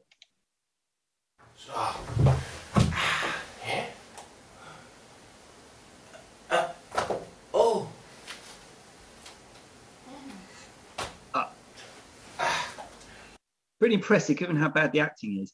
Now, this is another slightly similar, different experiment. Two adults, psychologist and an interviewee, and they're either going to mimic, like in other words, bodily imitate the interviewee, or they're going to anti-mimic and see the results. Now she's rubbing Nose rubbing and a hair flip. Mm-hmm. So It's hard to hear, but you can see. Oh, no, Oh, no scratch, nose yeah. scratch. Pretty And slow. the flip. Oh, Oh, and she yeah, does yeah, the yeah, flip. Yep. Being mimicked not only makes most of her subjects feel better about the person doing the mimicking, but also makes them better persons themselves. Oh, and you guys can just follow me and we'll get started. Oh, In one of the experiments, for example, subjects were scored by how many pens they helped pick up after being mimicked. Uh, In other trials, the subject is purposely not mimicked. So he's In anti-mimicking. anti-mimicked. People who are anti-mimicked, it's so disruptive to what the normal um, social interaction is supposed to be that we find that they have less um, self-control, um, less ability to regulate their behavior on a later task. So that's where they're eating more junk food, procrastinating more, and so on. So he hasn't helped much. Now, I've no idea who the audience is. My guess is it will be more female than male. I need to tell you, it's not just because the second one was a bloke, but they did it on both genders, but it was because he was anti-mimicked, and the first one there was very clear imitation. And when you, somebody is following us in our bodily movements in a way which feels empathic, it makes us feel so much better and nicer and, And that will then give rise to more altruism. So, and that's what you see, of course, in secure attachment. That's what you see in good attunement between a parent and a child. That's what you see in two good mates in the pub. You see a kind of mutual synchrony, um, which you can't see on Zoom. So, one of the central themes that I'm talking about, I suppose, is synchrony and connection. And it's connection and that gives rise to cooperation and linking, which is central and gives and has to come from safeness, and that gives rise to altruism. And without that, we have atomization, splitting, etc., etc. Um, a very, very different way of being. And we know this from really, really, really early. So, for example, this research shows that mothers and babies, um, them, there's a synchronization of their brain signals as they gaze at each other, assuming this is a good relationship. So the neuronal activity of two people communicating, this is also true to adults, synchronizes, the brain activity synchronizes in order to allow so it's very embarrassing. Phone's gone off. Um, um, in order to allow for a connection between both subjects. So it's inter-brain communication. And there's so much, and it could be bodily communications we saw in the last one, brain communication as we saw, as we see in this, as we see in this experiment. So one of the things that we've learned if we've learned anything about psychotherapy research over decades and decades, it is that the therapeutic alliance is the, still the best predictor we've got of good therapeutic outcomes. And this research, and I hope it's been taken forward because it's 2016, and so it's maybe a bit out of date. What they found was that during psychotherapy, patient and therapist tended to spontaneously synchronize their vocal pitch, bodily movements, and even their physiological processes if there was a good therapeutic alliance. So the alliance is grounded in the coupling of the patient and therapist brains. So synchrony helps to establish interbrain coupling, which you see in all kinds of contexts. You see it when you're with your mates and you're having a good time together. You see it in kids, you see it if you're singing in a choir, you see it even if you're singing a song at a football match, dare I say, you know, you see it where these, its closeness and cooperation gives rise to the wish to, to reach out and care for another people. Um, and actually in these psychotherapy studies, this is another study, but um, they also found heart, heart rate synchrony between client and therapist was observed as there were moments in moments of meeting. And any of you out there want to do PhDs, I think this is a fascinating subject to do some research on. So these are 14 month olds. Uh, um, the experiment, I think, is self explanatory. The experimenter stands across from the infant and music plays over the loudspeakers. The assistant bounces the infant to the beat of the song, and the experimenter facing the infant also bounces, either in synchrony with how the baby is bounced or out of synchrony, for example, at a faster or slower tempo. Subsequently, we measured the infant's helpfulness towards the experimenter. In each trial, the experimenter would accidentally drop the object she needed to complete the task, and the infant was given 30 seconds to respond.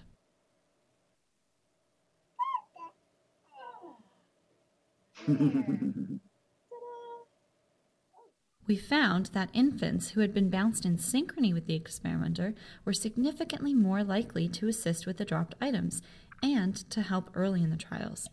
Isn't that amazing? So, being synchronized with, so which we might link with attunement, made you more likely to help another person afterwards. It's extraordinary, really. So, connection, closeness, synchrony gives rise to um, an outward form of social engagement, as Porges would say, and a wish to reach out. So it's all about safeness and connection. So this is a good Christmas message, guys, really, isn't it? So being helpful, you know, reaching out, being open, helping other people is actually going to make us feel better as well. But that's not why we do it. Of course, we feel better when we give to charity and we volunteer. Interestingly, money makes us happy much more so if we give it to other people rather than keep more for ourselves Also, helping others makes us feel healthier. And there's a clear link between how much community volunteer activity and that kind of thing people do and psychological, psychological and physical health benefits. In fact, being helpful, like volunteering, it reduces all kinds of psychiatric diseases. Been research on that and also reduces mortality rates. Again, it's old research. I'm sure there's more recent research. So the model I've been talking about really is a model of human nature, of social emotional connect development, which assumes an inbuilt human propensity for connection from birth onwards. You know, what we know is the babies from the first moments of life, they're looking for connection. They're reaching out, they're looking for the mother's eyes. They prefer, they've got a choice between the mother's eyes and the breast. They tend to go for the eyes first. They want contact, they want connection. It's what soothes us and makes us feel good. Trevarthen calls this having a companion in meaning making, which I think is a really good metaphor. We all need companions in meaning making. Bråten describes infants being born what he calls alterocentric, which was the counter Piaget's idea of the egocentric infant. And Robert Emde, who died recently, sadly, said um, he described a we go rather than ego.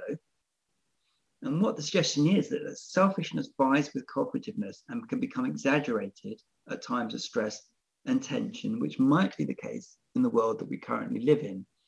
So Matt Ridley said, our minds have been built by selfish genes, but they've been built to be social, trustworthy, and cooperative. So selfish versus cooperative genes, we have both.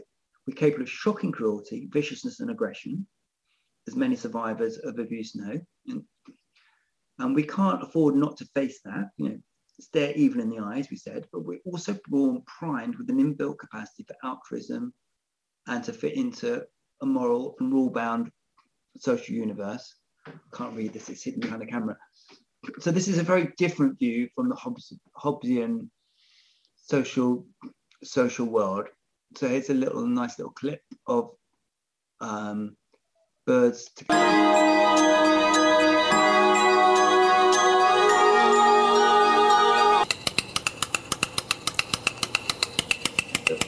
They'll come into each other's rhythms.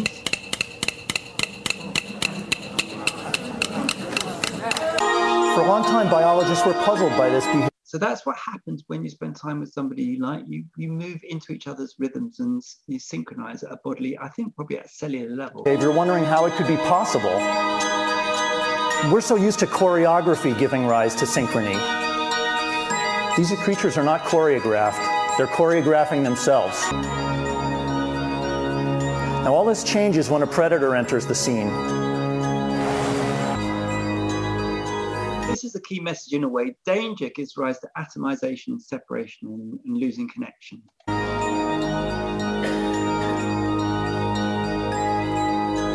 Here on the model, you see the predator attacking. The prey move out in random directions, and then the rule of attraction brings them back together again. So there's this constant splitting and reforming. Okay, so it's been a central theme of what I've been talking about, really. And what we know is that life is absolutely made up of all kinds of different connections. Um, we know about myce- we know about mycelium networks and fungal networks under the ground, how trees communicate.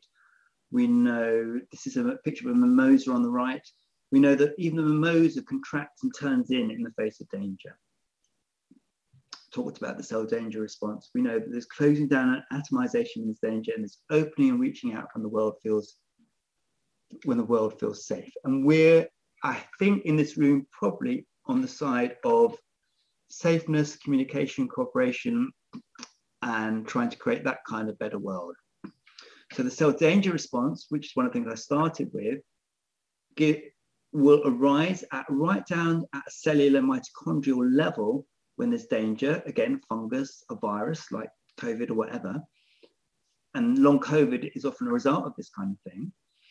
But it gives rise to danger at cellular level, but also at psychological level and at a social level. We see atomization, individualism, neoliberalism, which in, in themselves create things like loneliness and ill health and kills off generosity and kindness and I just, it's interesting because I, I, can see myself in the corner of the screen and I'm noticing that I'm closing my, folding my arms much more than I would normally when I'm giving a talk. and I try to be a bit more open. I think there's something about not having the social connection that makes me more kind of insular, if you like. And it's interesting to think about what insular means. I just looked it up in the dictionary before and, and pasted it in here. With, you know, words like closed, inward looking, prejudiced, separated, separate, contracted, confined, isolated. That's not the world I want to live in primarily. So it also has a link with um, with a, uh, talking about generosity. Somebody's just brought me up a cup of coffee, so I'm gonna just accept it as we talk. Um, so this is um, thank you. so um, this is a quote from a Native American leader whose name I can't pronounce. I never heard it said. Matinakwat. It's clear that the way to heal society of its violence and lack of love is to replace the pyramid of domination with the circle of equality and respect. Actually, so beautiful. And above is a little, a little um, picture from the work of, um, I think this is Richard Wilkinson actually, but the people like Michael Marmot and Richard Wilkinson have shown so clearly how inequality and poverty give rise to all kinds of social ills, more adversity, less trust, more illness, etc. Again, this is not the world that we want to create. So guys, I've got about two or three slides left, I think, and then we're gonna have questions. So this one, I can't see you, but I'm gonna have to take it on trust that you're gonna be joining in with this um, asynchronous pendulum that becomes a pendulum.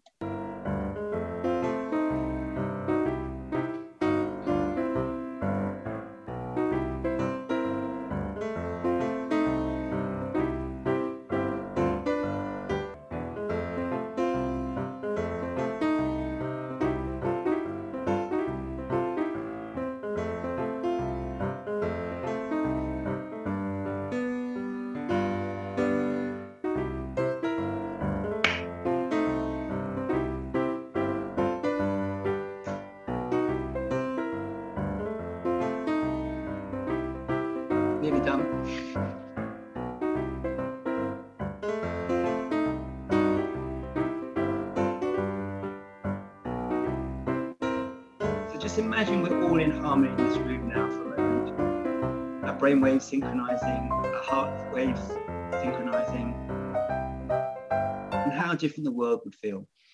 Okay, so moving to just about the last slide, I think. This is a quote from somebody called Carol Gilligan, um, who's a great feminist and who's married to somebody who actually done a lot with, did a lot of research with forensic patients, perpetrators. And if you forgive the word psychoanalysis and change it to psychotherapy or anything kind generally, more than ever, we need psychoanalysis with its method of free association to undo the associations that currently threaten not only our happiness, but also our survival.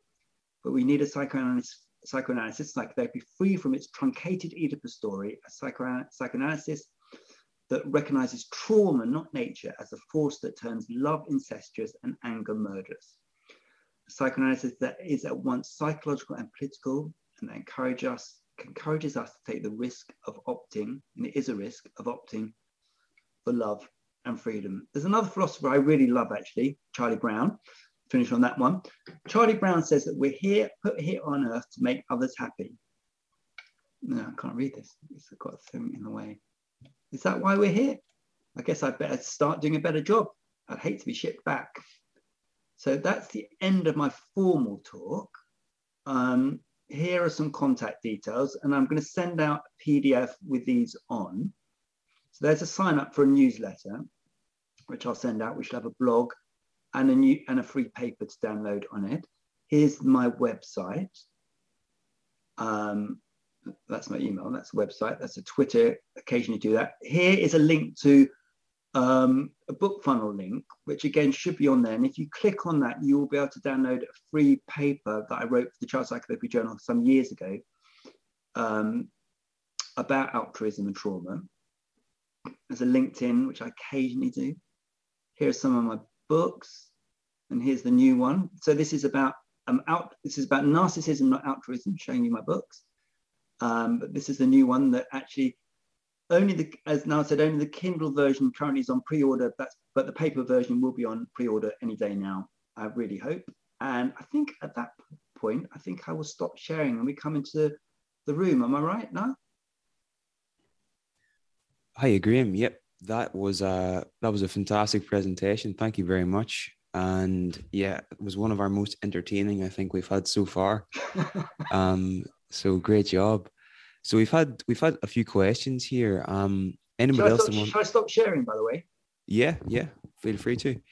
Um, yeah, we've had we've had quite a few questions in the in the Q and A section. So I'm just going to invite people into the room to ask ask some of these questions. So our first one is going to be from uh, from Paula, I think. So I'm just going to invite Paula in here now. Two seconds. Do you actually see a person? Um, we can allow them to talk, but I'm not sure if we can show the microphone or the Okay. show the camera. Let's Okay. see. Let's see how this goes. Hi, it's Paula here. Can you hear me? Yeah. Yeah.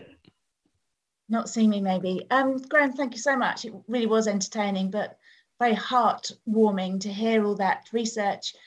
Um, my question was at the very start, and I was wondering whether altruism can be um, instinctive.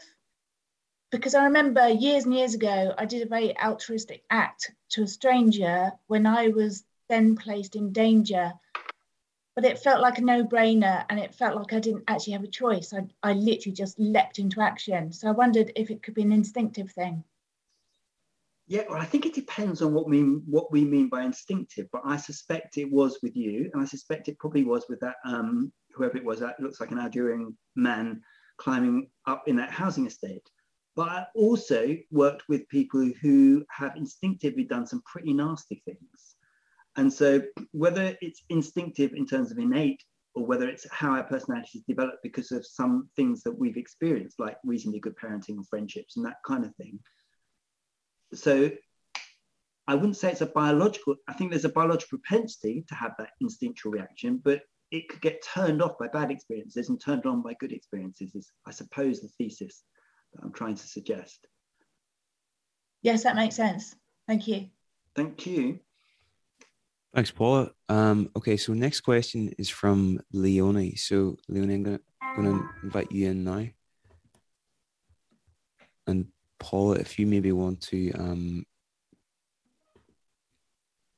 mute your microphone, thanks. Hello, um, I have two questions. Um, obviously, the, exper- uh, the experiments that you had, um, do you think, although the child will have an attachment to the adult that's obviously in the room, um, if it was behind a screen, do you think the child would make a different um, choice to what it does in the experiment? The only which experiment were you referring to? Um, well, obviously, most of the experiments that had the child um, in would have some adult present. Um, so, not the person doing the experiment, but just the carer. Okay, so there's out, so there are different kinds of experiments. So the altruism experiments, where the toddlers were, say, picking up something that a bloke had dropped. Yes. Um, I think they did have a parent in the room, and I think for ethical reasons that probably was necessary. And but I didn't get the impression, and I think they might even have screened this out, to be honest, um, in terms of um, that they were doing it because they wanted approval. In a way, in a way, the parents were told to be really still and not give any indication of what what they should, what the kids should do or not. And so there was something again going back to the was it Paula previously? Is that something instinctive almost like they couldn't help themselves but do it.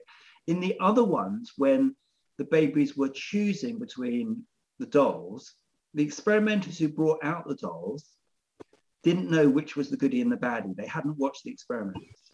So, um, so they screened out a lot of stuff. Interestingly, the, the Michael Tomasello experiments, the altruism, the altruistic toddlers, they found something really fascinating, which didn't quite fit into the talk. But what they found was that when they gave these kids rewards, and I hope that some health and social services managers who are watching this and business managers, when they rewarded these kids for being altruistic by giving them, I don't know, a nice toy or a shiny star or something like that, they didn't do it the second or the third time.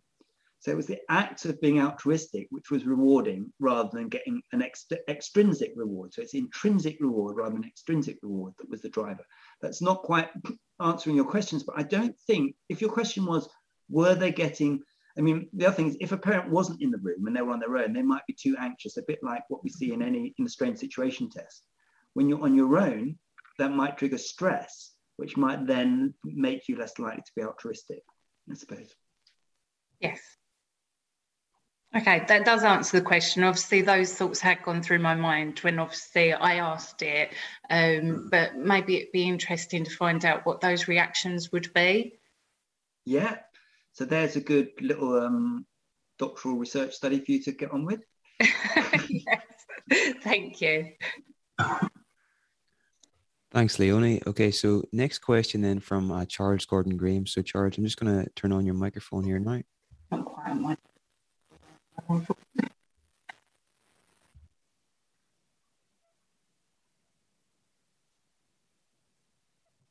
Muted, Charles.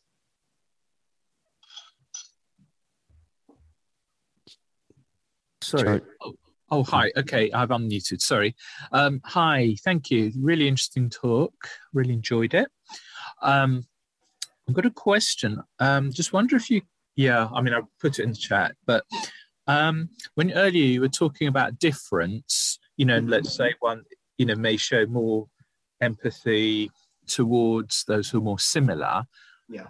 Um, you know, like talk, for example, race, class, I suppose maybe education level, whatever.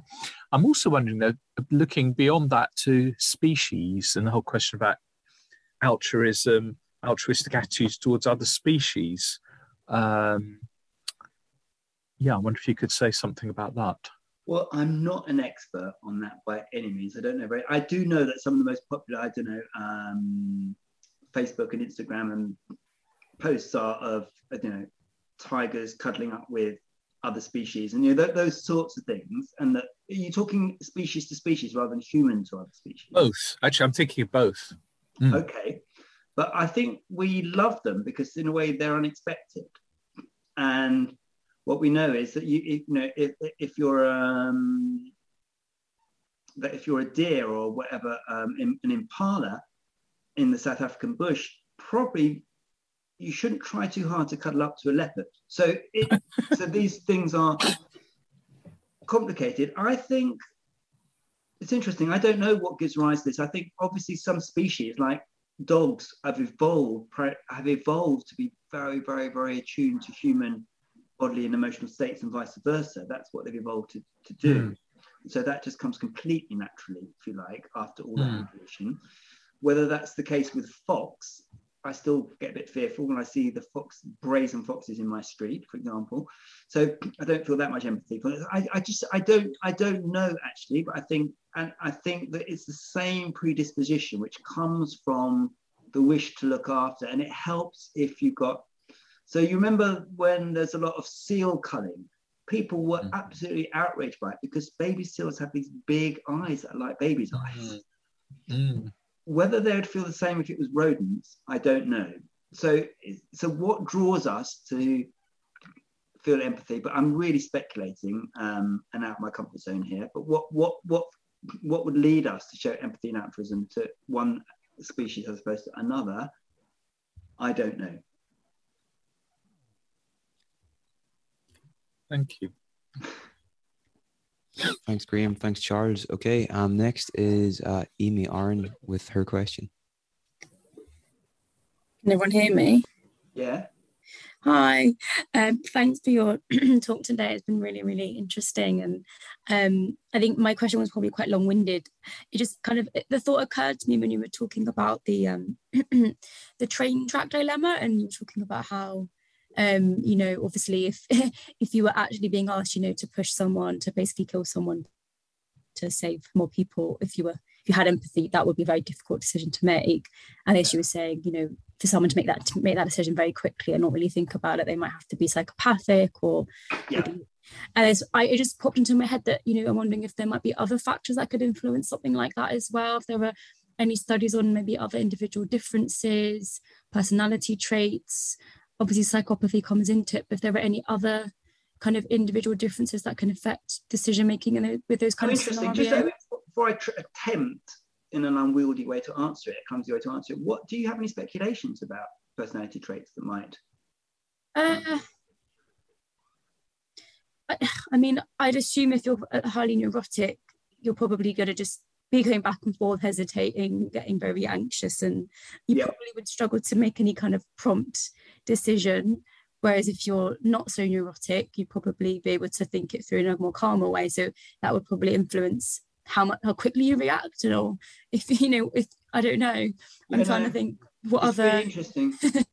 it's I really don't know. Again, it's another fantastic study to do. But um, so, for example, some other guys who've, who've researched things like. Let me tell you two other experiments that I didn't get to.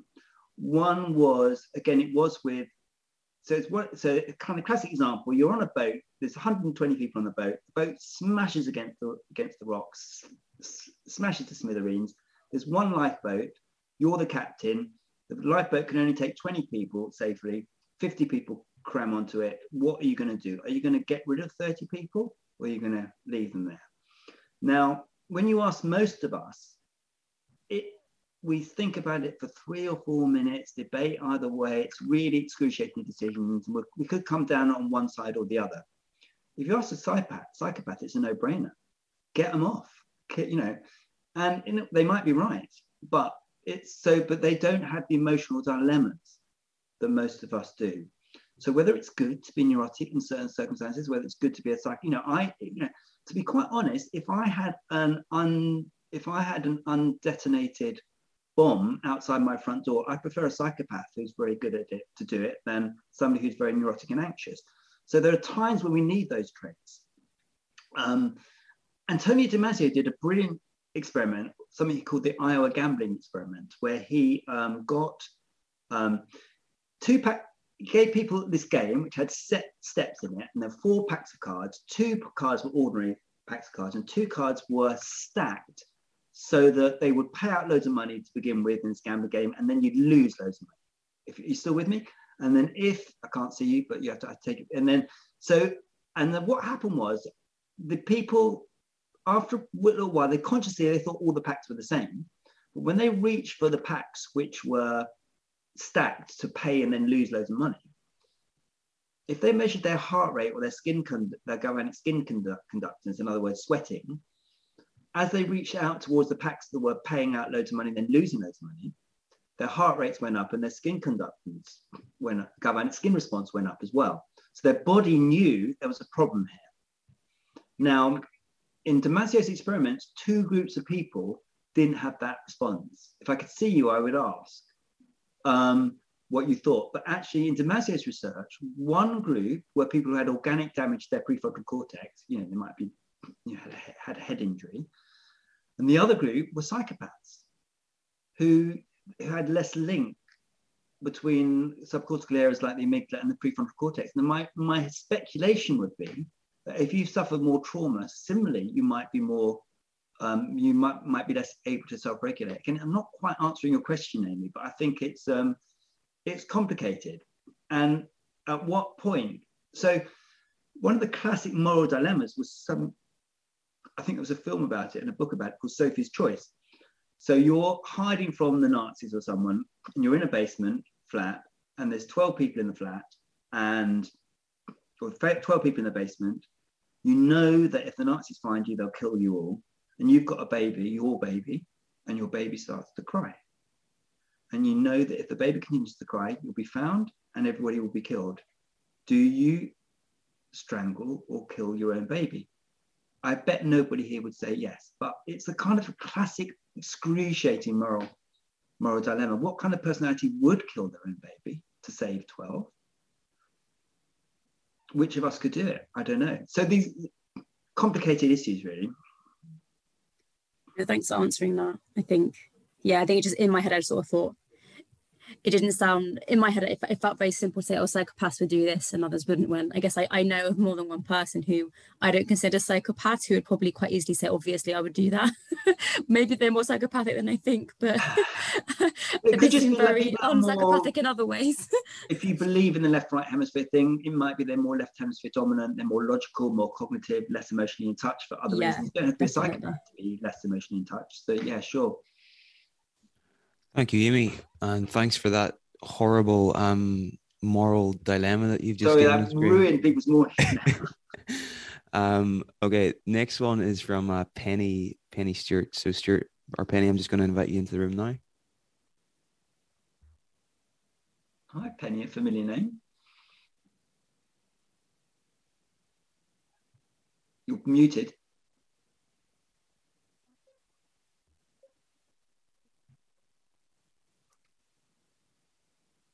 Penny, are you are you there? Um, we might go to the next one then. Uh, in that case, uh, we've got a couple here from Danny. So Danny, I'm just going to invite you in now. By the way, Brit, I just seen a brilliant answer in the chat, the only chat. If you made the baby unconscious, that that I think that's cheating, but it's a good answer.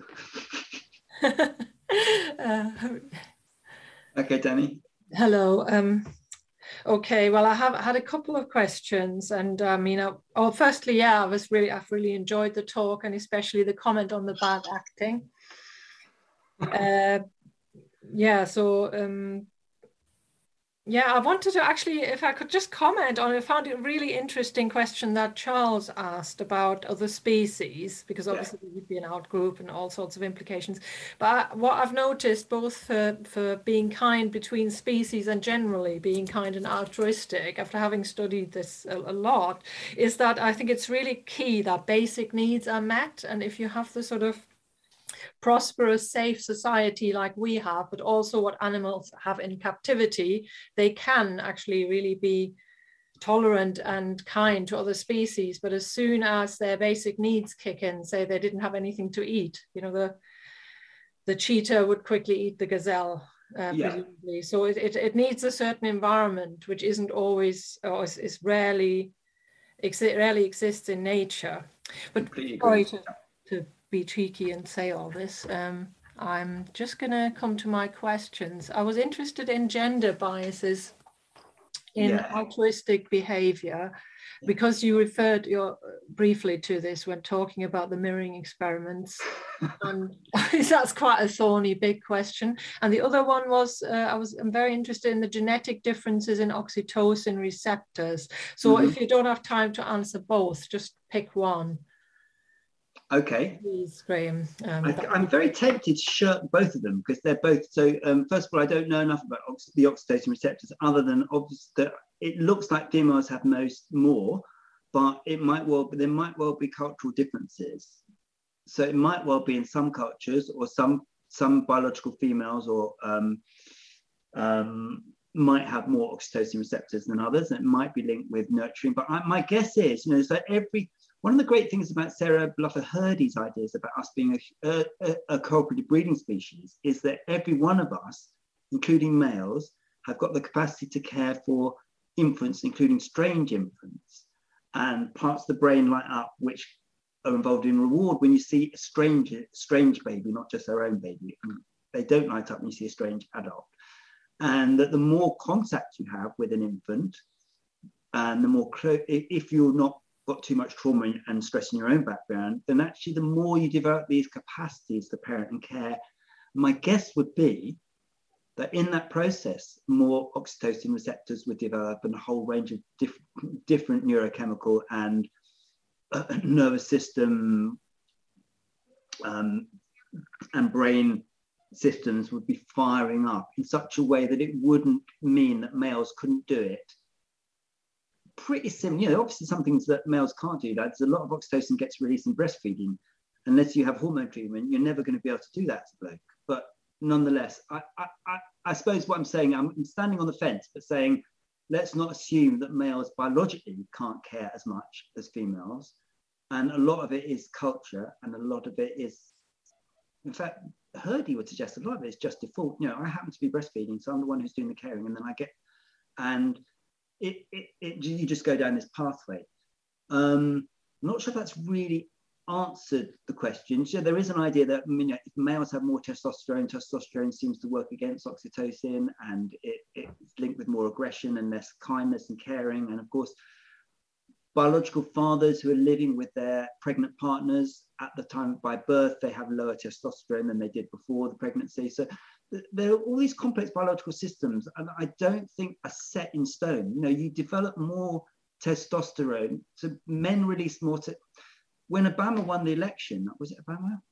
Anyway, we're, we're, if, if your president, presidential candidate won the election, you'll have a higher testosterone than if you supported the losing candidate. So these are really complicated things. It's not, they're not Mm. just written in stone. Um, what was the other question? Well, uh, I like how you've actually answered both questions in one. Oh, good, way, you know, because you've referred no to idea I did. genetics and oxytocin and gender. I like that. Yeah.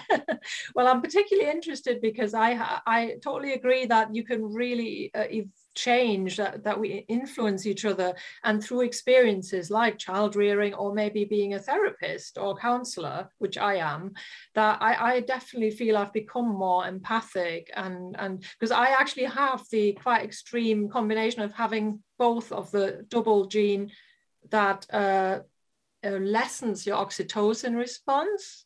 So I- I'm actually, you know, you I don't know if you know much about this, but I'm particularly interested because it affects me. So I am technically one of those not so empathic people, but I have both through a personal relationship and my work become more empathic which is but i have noticed this effect of the oxytocin on my social life definitely so it's just really fascinating you know but i yeah i sort of would agree that but and also i think you we have have to remember the individual differences i think some males are very empathic and other males are not but so we're obviously talking about an average there when we talk about gender differences Thanks, Danny. Really appreciate that. And I think you're right. We are talking about an average, but also the whole the, the day in part is about nature and nurture, and that's exactly what you're asking about. And there are not very very clear answers, but I would err on the side of nurture being underrated in our current culture.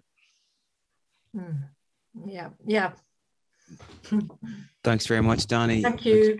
Thanks, Graham, as well. Um, so the next one is from uh, Alistair. So, Alistair, I'm just going to invite you in now.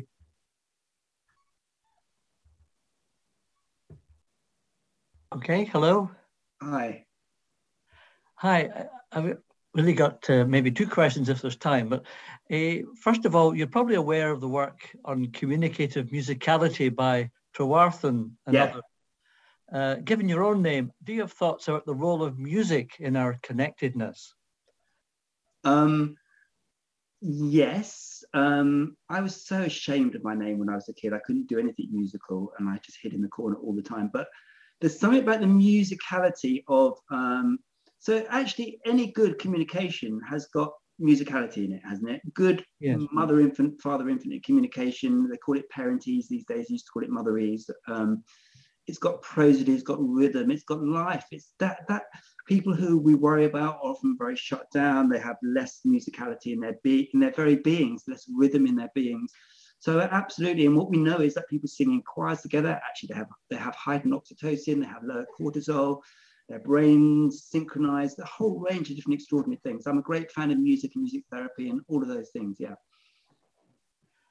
Okay, uh, thanks. I mean, that obviously could be developed further. My, Yeah. Just on, on the last subject, thinking of nature versus nurture, uh, I was going to ask the question, is altruism instinctive or learned? Or perhaps the instinct is triggered and reinforced by attachment and attunement?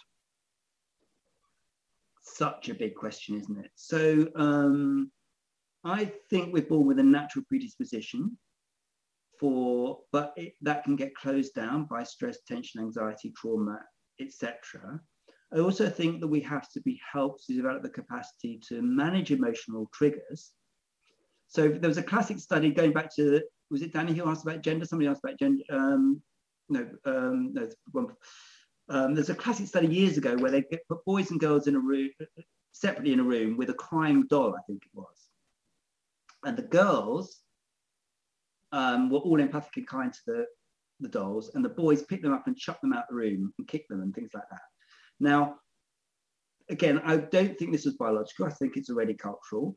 They, they, these weren't that young. They were probably early primary school age or late toddler. Uh, but but what was interesting was when they measured the heart rates of the boys and their you know their kind of physiological reactions, they were much higher. In other words, they were much more triggered than the girls. So because they couldn't bear and stand the emotional distress of being in the presence of other people's distress, they reacted aggressively and unempathically. So our job is, in a way, to try to help people manage the emotional distress, be with it in themselves and with in, in order for them to be with it in other people, which is kind of 101 of counseling and mindfulness and all of these things. Yes, uh, thanks. Um, yeah, I, I, was thinking about even mimetic theory to, to what extent uh, we're um, governed even unconsciously by um, the modeling of others uh, and, and, our disposition to copy others. Okay, so uh, just really, really quickly, because I know we're running out of time and I'm speaking faster, faster, faster. But it's um, mimesis is a kind of it's a superficial mimicking, if you like, often, but it's also how we can kind of um, learn how to be like other people. It's a, and it's absolutely essential part of learning for kids, uh, learning to identify with their adults, whatever kind of adults they're with. The thing is, mimesis is linked with cooperation and connection. And if I'm scared, I stop the process of mimesis and I turn in on myself and I contract, and it's the atomization. Mm. So safeness must precede that, I think. Okay. Yes. Um, thank you. Thank you very much, Alistair. Thank you, everybody, for your questions as well. And thank you so much, Graham, for a brilliant presentation. And just your, your insights today have been have been really, really helpful. So so before before you go, is there anywhere you'd um like to send people online? Any sort of uh, requests of the audience? What what's your any sort of final words? Um, have a really good, relaxing Christmas. Give yourself some kindness and, nice times, and that will allow us all to be nicer and kinder to other people, which will make us feel healthier and better and happier. Um, that probably wasn't what you're asking now, but um, I've, in fact, I'm just finished writing a blog this morning, which is very sad, having already written a blog and been to the Heath before I even came here, about, about the process of, of closing down and shutting down and the difference between hibernating in winter as a healthy thing or shutting down as a defensive thing, which, which will be on, on my website. But um, so were you asking if I should send anything out or what were you, sorry, I think. Just anywhere you'd like people to go online or any sort of yeah a bit of advice at the end. And i suppose you've already given a bit of, bit of advice for christmas. So anything anything else? Not really just follow your just no not really. Keep breathing guys. And um, i will um, have a look at the links that i send out if that's all right and um, other than that enjoy the rest of the day and i'm very impressed with doing this the sunday before christmas just about so um, good for you. Okay, thanks very much, Niall, for being a great host, and thank you, everybody. No worries. Thank you very much, Graham. Everybody else, we're back at one o'clock with for from our our with our next talk from Dr. Hannah Critchlow. Um, now that's going to be on Demio, not on Zoom. So you're going to receive a join link about 15 minutes before. Um, so we'll, we'll do that one on Demio. So I'll see you guys then. Have a great lunch. And Graham, thanks again. See you guys thanks. soon. Bye.